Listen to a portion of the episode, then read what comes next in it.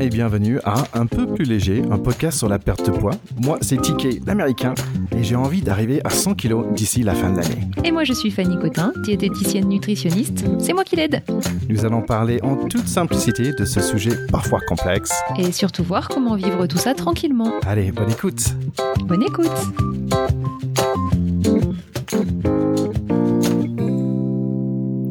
Bonjour et bienvenue à Un peu plus léger. Alors moi c'est TK Terry Kaufman et je suis très content d'être là, pas juste face à un seul professionnel de santé aujourd'hui, mais deux. On va démarrer avec Fanny Cotin. Salut Fanny. Salut Thierry, t'es un sacré chanceux. Hein Exactement.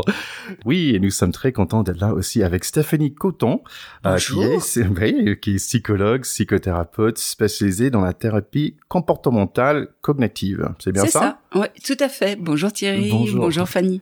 Bonjour à tous. Stéphanie. Et en plus, c'est ma belle-sœur. eh ben, Ouais. Et voilà. Donc en fait, c'est marrant parce que je me sentais aujourd'hui euh, un peu de pression en fait bah, face à deux professionnels euh, euh, pour parler des sujets assez importants aussi parce que pourquoi on va parler euh, Fanny aujourd'hui? Qu'est-ce qu'on voulait faire quoi? Pourquoi on voulait parler avec un psychologue aujourd'hui? Bah, parce que euh, depuis le début, vous l'avez peut-être euh, compris, sûrement, bah, c'est que l'alimentation, en fait, c'est pas du tout, du tout juste une histoire d'aliments. Ce serait bien trop simple, mais ça va tellement chercher d'autres, d'autres thématiques, d'autres problématiques que, en fait, bah, discuter avec un psychologue, c'est juste essentiel, quoi, pour, pour encore un petit peu plus euh, comprendre comment tout ça fonctionne et puis comment on peut euh, avancer face à, son lien, à sa relation avec l'alimentation. Oui, c'est vrai, j'étais très étonné par, on va dire, le niveau d'émotion et de réflexion qu'il y avait dans nos discussions, Fanny, par rapport à la nourriture. En fait, ça va beaucoup plus loin. Euh, donc, Stéphanie, est-ce que tu peux nous parler un peu de, ce lien entre ces deux, ces deux travails, on va dire? Pour moi, bon, bien, je, je précise quand même que je suis pas forcément une spécialiste Oui, oui. des troubles du comportement alimentaire. Euh, en revanche, je suis spécialisée en thérapie comportementale et cognitive et euh, les troubles du comportement alimentaire qui sont parfois, mais pas toujours, présents quand on rencontre des difficultés avec son alimentation, quand on a un souhait de perte de poids ou quand on, on se dit bah voilà, je me sens pas trop bien dans ma peau. Euh, euh, les, thérapies cognitives et comportementales sont vraiment une indication de choix. Donc euh, le lien pour moi, c'est surtout en termes de qu'est-ce que je ressens au départ qui peut m'amener à une altération de mon comportement vis-à-vis de la nourriture? Qu'est-ce qui se passe dans ma vie? Qu'est-ce qui se passe euh, dans, mon histoire personnelle qui peut m'amener à avoir mis en place, à avoir appris à me comporter d'une certaine manière vis-à-vis de la nourriture? À quoi la nourriture, elle peut venir répondre, qui n'est pas juste quelque chose de l'ordre de la faim ou d'une envie, d'une d'une euh, peut-être d'une d'un goût particulier euh, par rapport à la nourriture. Et c'est intéressant, Fanny, parce que tu m'as parlé plusieurs fois que les gens viennent te voir pour euh, pour euh, parler de ce qu'il y a dans leur assiette, et à la fin, euh, on finit, tu finis par en train de parler de ce qu'il y a dans la tête. En fait, Mm. est-ce que tu peux nous parler un peu de ça? Oui, oui, bah t'as as très très bien résumé le ce qui se passe hein, la plupart du temps en consultation, c'est que c'est vrai que quand on pousse la porte euh, du cabinet d'une diététicienne, on a une idée pré- un peu préconçue de ce qui pourrait se passer, et souvent effectivement, bah, les personnes que je rencontre viennent avec euh, euh, une idée que là, on va on va vraiment les discussions vont vraiment tourner autour de leur assiette, Oui. Donc, principalement de qu'est-ce qu'ils ont dans leur frigo, quels sont leurs choix alimentaires, quel est l'équilibre alimentaire, enfin vraiment quelque chose de très euh, concret hein, au final. Et très rapidement, je dirais même dès la première consultation, euh, pour la plupart des gens, il y a une prise de conscience que en fait, euh, ben c'est un autre niveau qu'il faut qu'il faut aller euh, regarder quoi. L'assiette c'est un niveau, mais que derrière tout ça, il y a vraiment un côté euh, bah, très mental, hein, de, de en lien avec cette, ces, ces comportements alimentaires. Donc, ce que j'entends, c'est qu'il y a un premier niveau que les gens attendent de toi. C'est, OK, qu'est-ce qui se passe dans l'assiette? Et tu es en train de me dire, bah, en fait, il y a un deuxième niveau qui est beaucoup plus profond. Et c'est là où ça commence. En fait, c'est là le lien entre le, donc, diététicienne de la façon que tu le fais toi et, et peut-être un psychologue. Parce que je pense que la question que chez toi, Stéphanie, on va peut-être chercher le pourquoi aussi. Oui, effectivement, peut-être que quand on a une relation un peu compliquée avec la nourriture, on a tendance à se dire que si on règle le problème avec la nourriture, on va se sentir mieux dans sa peau, on ira mieux moralement. Et quand on démarre un, travail avec une diététicienne, et notamment avec Fanny, qui a, je trouve, une approche euh, euh, très élargie et très intéressante du point de vue émotionnel et du point de vue justement de tout ce qui peut être en lien avec l'alimentation, on réalise souvent qu'un travail aussi sur comment je me sens peut aider le travail de, de gestion euh, du rapport à la nourriture. C'est-à-dire c'est également dans l'autre sens que ça fonctionne. Oui, et, si je peux me permettre juste d'illustrer un petit peu ton propos, Stéphanie, je dirais que ce que tu viens de dire, ça me fait vraiment penser à quand, on a une blessure physique. Hein, euh, c'est comme si euh, on considérait que, ben voilà, on va mettre un pansement sur quelque chose qui est complètement infecté en espérant que le fait de mettre le pansement, ça va soigner l'infection qu'il y a dessous. Euh, bon, bah voilà, pour moi, c'est comme aller voir une diététicienne et se dire, euh, je vais juste euh, rééquilibrer mon assiette. Ça, ce serait mettre le pansement sur la blessure qui est potentiellement tout infectée dessous et penser que ça va suffire. À, aller mieux quoi alors que en fait bah, l'idée c'est de prendre conscience que de mettre juste le pansement sur une blessure pas propre bah ça va peut-être cacher pendant un temps la blessure qui est pas très jolie mais ça va sûrement pas régler le problème dessous et même potentiellement ça va continuer à être encore plus moche dessous si on s'en occupe pas. Et d'aller voir un psy ou d'aller déjà creuser un petit peu avec des diététiciens qui sont un peu plus avec une approche un peu plus large ça permet déjà de soulever le pansement de dire oula oui ça ressemble à ça là-dessous. Hmm, hmm. peut-être que Fanny elle peut s'en occuper mais peut-être que Fanny elle va pas suivre C'est intéressant parce que tu me fais penser à plein de choses là et j'ai plein de questions à poser parce que c'est vrai que au début tu m'as dit bah quand est-ce que quelqu'un va venir te voir diététicienne? C'est quand ils, ont ils ont il y a un problème en fait où il reconnaît vraiment il tient il y a un cap à passer. Et je me posais la question est-ce que c'est la même avec un psychologue? Euh, Stéphanie est-ce que pour que une personne vienne te voir est-ce qu'il faut il y a qu'il y a un, vrai un, étape à passer qui sont presque en douleur qu'ils ont un, un, un, injury. Une blessure. Une blessure. Oui tout à fait. Oui, euh, clairement, les gens souvent trouvent des stratégies euh, pour gérer leurs difficultés pendant un certain temps. Pour un certain nombre de personnes, ça va suffire. Euh, dans un certain contexte, ça va suffire. Et puis parfois, eh bien, les capacités d'adaptation de la personne, parce qu'elle est particulièrement fatiguée ou parce que, ben, par exemple, le Covid, le, la situation avec le Covid, euh, le contexte sanitaire va peser un peu plus, va changer leurs conditions de travail. il va se passer quelque chose dans leur environnement qui va changer les conditions dans lesquelles ils ont réussi à s'adapter jusque-là. Et tout à coup, leurs capacités à s'adapter sont amenuisées. Et là, ils basculent vers un autre autre état, où ils se rendent compte qu'ils ont besoin d'un petit coup de pouce. Tu dis ça gentiment, tu dis un petit coup de pouce, mais euh, moi personnellement, euh, ça, plusieurs fois dans ma vie, je suis allé voir un psychologue et c'était toujours euh, au moment où j'en pouvais plus en fait. Et c'est vrai que c'est dommage qu'on fait pas ça un peu plus en amont. je pense qu'aujourd'hui, je suis capable de dire ah tiens, peut-être je commence à approcher mon, mon limite, ma limite, mais je, je, parce que je me connais maintenant, mais j'ai 46 ans, donc donc voilà. Donc c'est dommage qu'on déjà qu'on va pas plus en amont. Euh, et euh, donc j'ai si j'ai dit ça pour dire à d'autres personnes si vous avez jamais fait et si vous êtes en difficulté euh, et c'est pas juste par rapport à la nourriture. Déjà c'est peut être bien d'aller voir un psychologue. Comme je disais plusieurs fois dans ma vie où il y avait des moments où je pouvais pas gérer parce qu'on peut pas tout gérer. Ça m'a beaucoup servi. Donc je voulais dire ça. Euh, donc je reviens un peu sur cette idée. Fanny tu as dit bah tiens tu soulèves tu regardes il y a un problème tu dis ah mais celle-là je peux pas le gérer. Et, et j'aimerais bien que tu m'expliques un petit peu plus. Quand où se limite, on va dire pour toi, entre ce que toi tu te sens à l'aise à faire en tant que diététicienne, euh, ou et toi tu dis non, là c'est pas pour moi. Euh, oui, alors euh, après, ma réponse là pour le coup va être très personnelle, hein, parce que je pense que chaque diététicien, enfin chaque professionnel de santé, quel qu'il soit, a sa propre limite et son propre, sa propre perception de sa propre limite. voilà, donc c'est une réponse qui est assez personnelle, mais moi c'est vrai que quand j'ai une personne en face de moi, ben je vais commencer par, en fait, je vais je vais essayer de de faire un peu par par strate, par couche, on va dire, du plus superficiel au euh, potentiellement plus profond. Et c'est vrai qu'au fur et à mesure, bah, on va dire si on part sur une, une strate assez euh, superficielle, donc c'est-à-dire euh, bah, ce qu'on a pu un peu évoquer au début, voilà, les, euh, de manière très générale, les sensations de faim, de satiété, différenciées avec l'envie, etc. Ça, on va dire que c'est vraiment une couche de surface. Et déjà à ce niveau-là, on va sentir si la personne, ben, ça, ça commence à titiller des points qui sont déjà un peu plus Et ensuite, au fur et à mesure des consultations, bah ça c'est du ressenti hein, par rapport à la personne qu'on a en face de nous. Hein. Je peux pas, euh, j'ai pas une méthodologie précise, mais c'est du ressenti.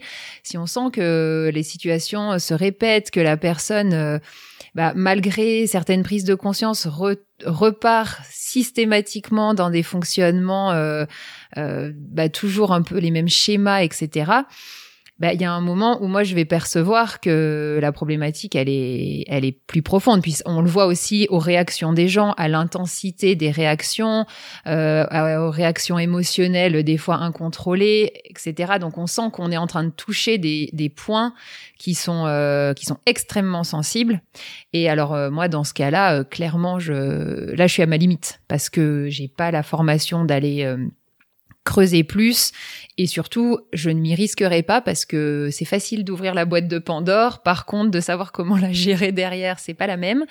Donc euh, voilà quand je sens que les réactions sont trop vives trop intenses qu'on se retrouve toujours face à des problématiques récurrentes euh, et que les choses ont du mal à bouger au bout de, d'un certain nombre de consultations alors là effectivement je sens que je suis à ma limite et je n'hésite jamais à, à renvoyer les personnes vers euh, un psychologue pour ceux à qui ça parle, mais ça peut être aussi euh, toute autre sorte de choses, enfin de choses, c'est pas c'est pas joli comme mot, mais tout autre, plein d'autres approches. Hein. Ça peut être de l'hypnose pour ceux à qui ça parle. Enfin, c'est vraiment aussi d'amener les gens à voir ce qui leur parle et puis à aller vers ce qui leur parle pour euh, s'aider eux-mêmes, quoi.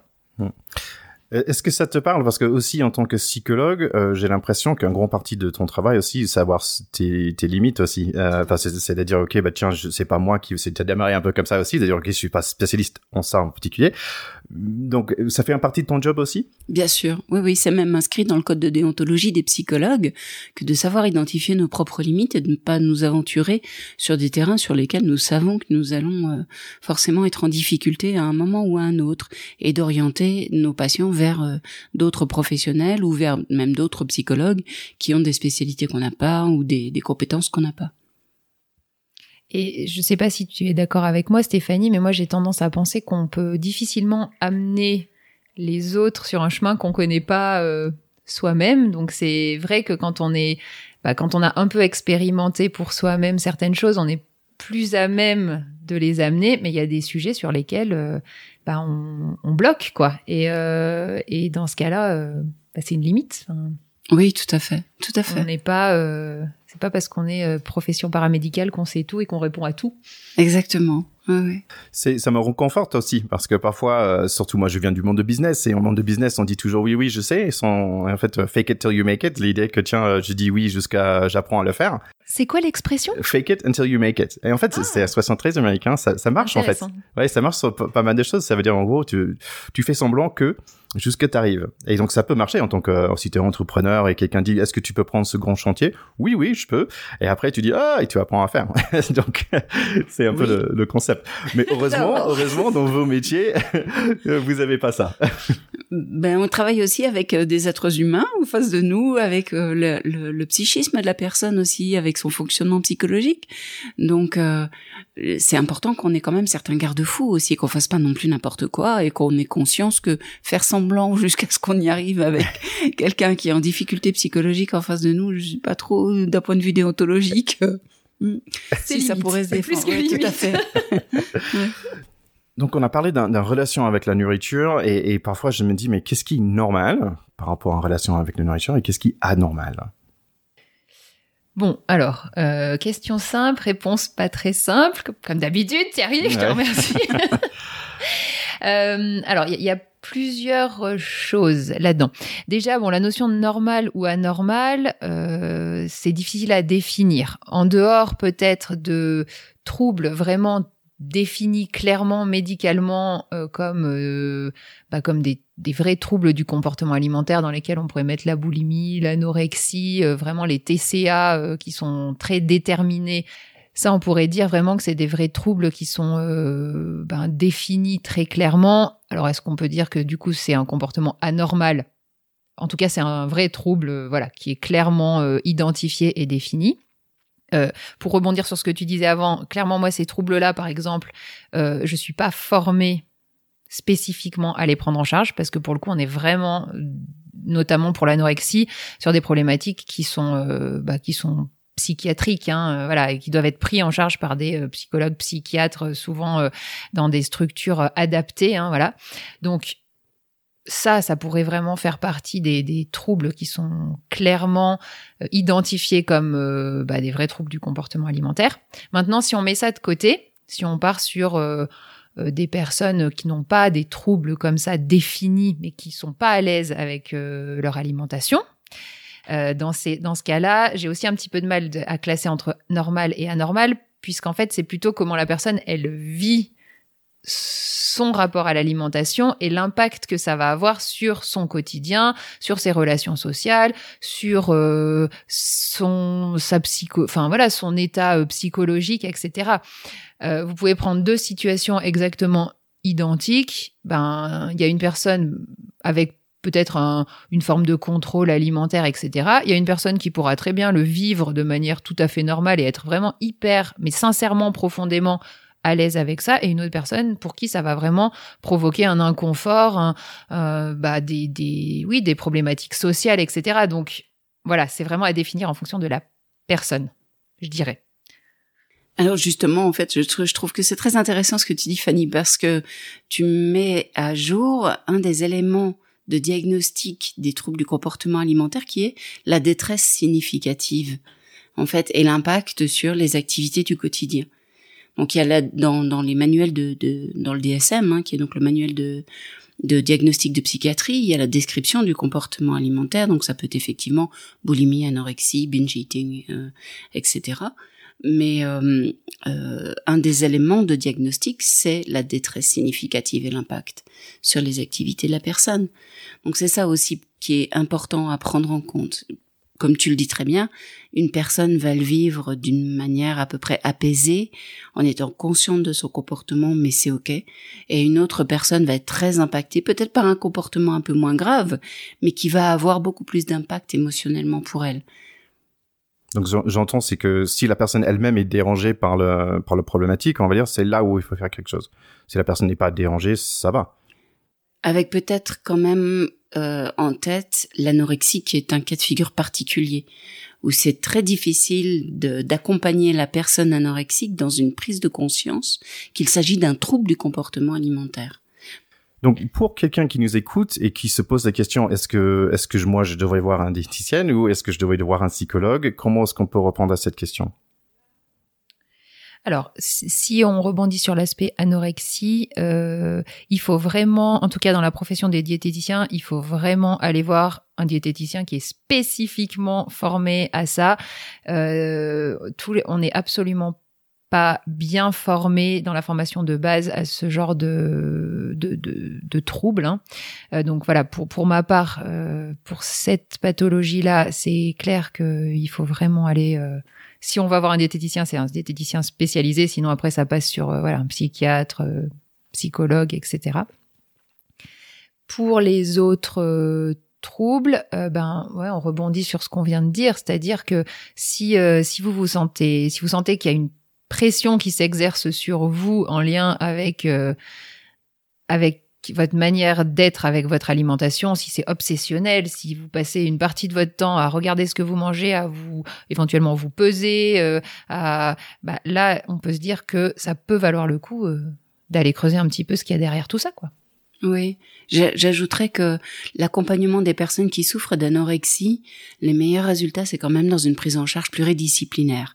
Donc ça va être vraiment de consulter quelqu'un qui va renvoyer vers une équipe qui va prendre en charge, donc où il y aura un psychiatre, où il y aura des psychologues, où il y aura euh, des, des éducateurs, des infirmiers, des diététiciens, des psychomotriciens, des kinés, qui vont vraiment mettre en place une prise en charge euh, sur différents différents volets, différents aspects de de cette souffrance qui est vraiment très spécifique encore euh, une idée qui me fait euh, qui, qui, qui, me sécurise dans un sens que tiens l'idée de pluridisciplinaire ça veut dire que je le il y a plein de spécialistes des types différents qui va attaquer des problèmes différents. Et là on peut dire ok pour un psychologue va attaquer un problème d'une certaine façon sur, sur le fond d'un problème euh, et quelqu'un d'autre va le faire mais d'une façon différente aussi. Donc ça ça ça m'a rassure quelque part aussi cette idée de de voir un cabinet où il y a plusieurs options où des gens savent un, peu leurs limites. Ils ont un peu, peu plus l'habitude de dire tiens ça c'est pas pour moi c'est pour un tel si peut-être que je me trompe, mais si j'entends bien, en fait, ça te rassure de savoir que euh, on a chacun nos limites.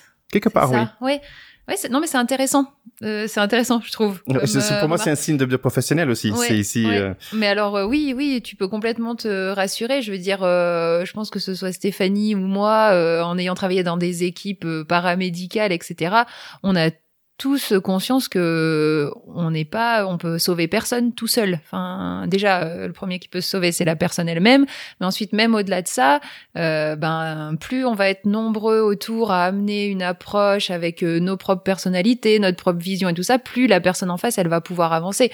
Mais tout seul, on fait, on fait pas grand-chose tu utilises un mot, c'est marrant, sauver, et, je trouve que c'est dangereux aussi pour les personnes. J'imagine, hein, quand j'imagine pour vous dans votre métier, peut-être vous avez des personnes qui arrivent qui disent sauvez-moi.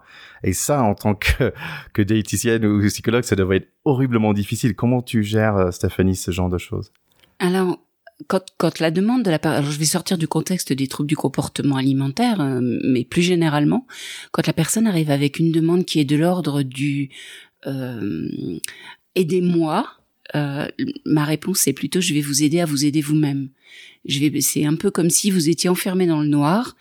Il y a bien vos ressources, elles sont présentes, et peut-être que moi j'ai une lampe de poche, et je peux peut-être vous aider à, avec cette lampe de poche à chercher vos ressources, à vous les réapproprier, à reprendre l'habitude d'utiliser ces capacités d'adaptation qui sont présentes en vous. Ces compétences, elles sont là, mais vous avez perdu l'habitude de les utiliser parce qu'à un moment de votre vie, dans un contexte donné, vous avez appris, votre cerveau a appris à mettre en place un certain type de comportement qu'il a ensuite reproduit dans d'autres contextes et ce qui a amené à un inconfort, à, à quelque chose qui est dysfonctionnel, qui est désagréable pour vous et vous allez vous réapproprier vos compétences, à vous adapter. Vous allez retrouver quelque chose qu'on évoque souvent avec Fanny, qui est de l'ordre de la flexibilité, de la souplesse mentale.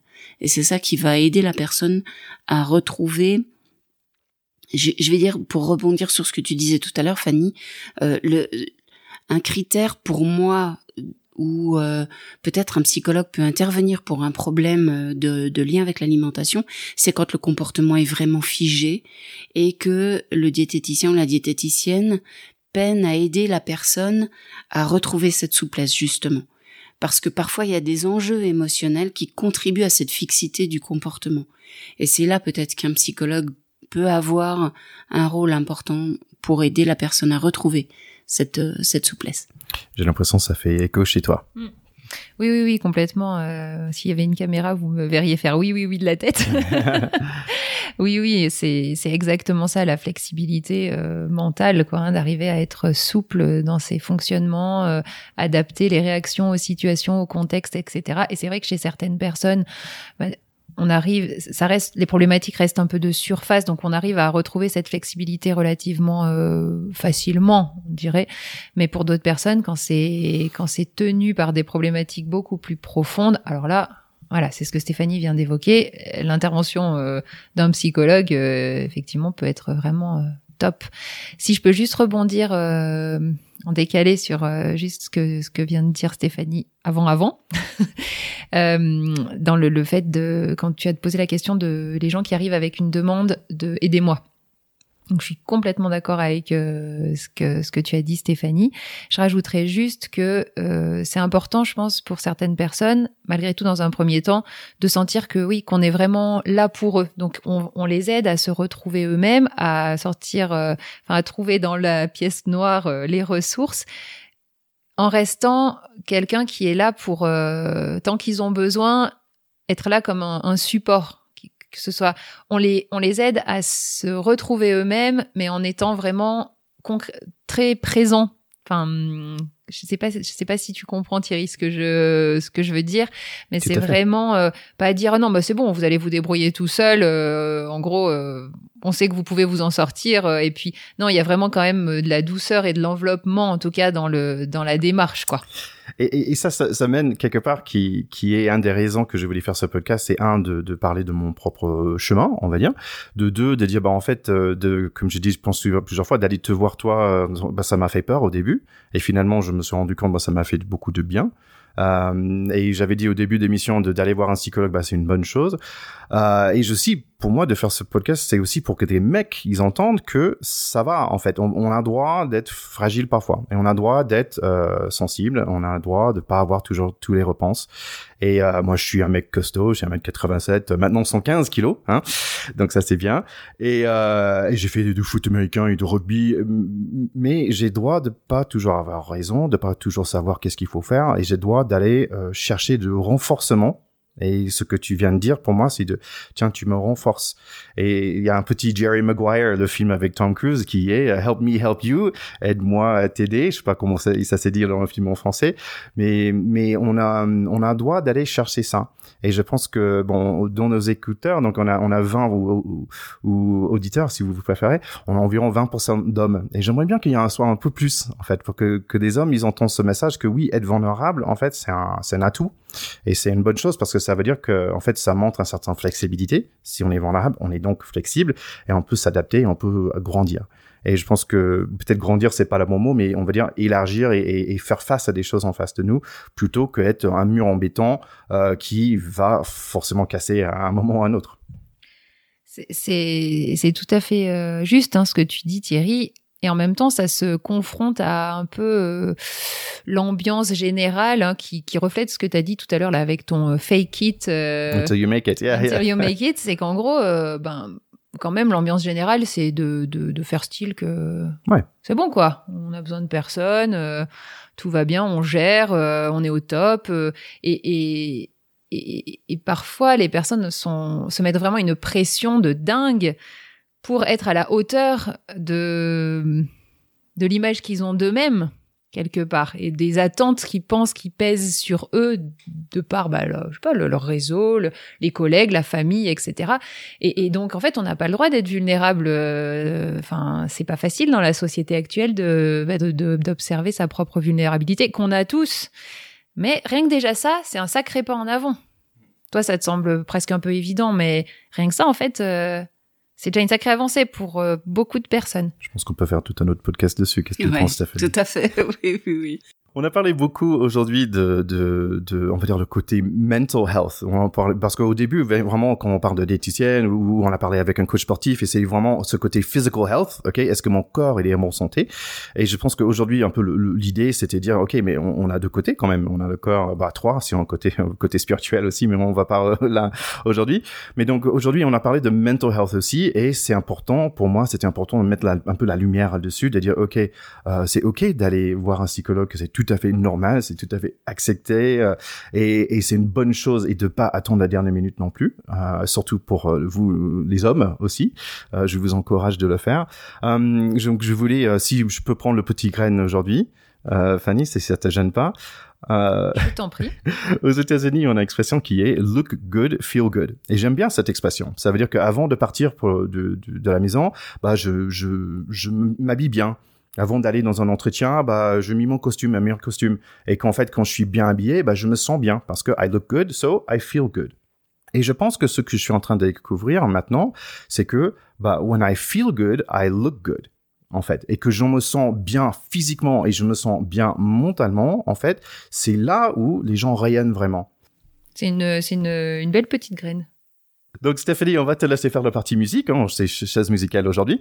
Euh, et en plus parce que tu étais euh, sur la radio avant. Euh, oui, dans une vie antérieure, ouais, j'ai j'ai travaillé à la radio sur un certain nombre de stations dont euh, on les cite Non, on les cite pas. si on les cite Non, on les cite pas. Peu importe. En tout cas, des radios euh, très connues euh, à l'heure actuelle, mais il y a très très très très longtemps. Bah, mon coup de cœur du moment, c'est le tout dernier Mick Jagger, parce que vraiment, voilà, 77 ans, est encore capable de nous sortir quelque chose de rock, de à la limite du punk, et très très péchu. Et voilà, j'ai trouvé ce morceau vraiment extraordinaire, Easy Sleazy. Voilà, donc c'est Mick Jagger euh, et Dave Kroll de Food Fighters. Euh, le titre c'est Easy Sleazy. Je vais rebondir sur ça pour dire aussi que Paul McCartney a sorti un nouvel album 3, euh, ça s'appelle. Et franchement, c'est superbe. Et, en fait, c'est intéressant comme tu dis, bah à cet âge-là, à plus de 75 ans, ils se réinventent, ils se cherchent, ils explorent, ils, ils sont en train d'innover. Et donc, ça veut dire si eux, ils sont capables de faire à plus de 75 ans, bah, nous aussi. Et probablement avec euh, quelque chose de la dimension du plaisir, justement, qui se sent dans leur travail et qui est, qui est un moteur. Super, merci pour les conseils musicaux. On va aller écouter ça.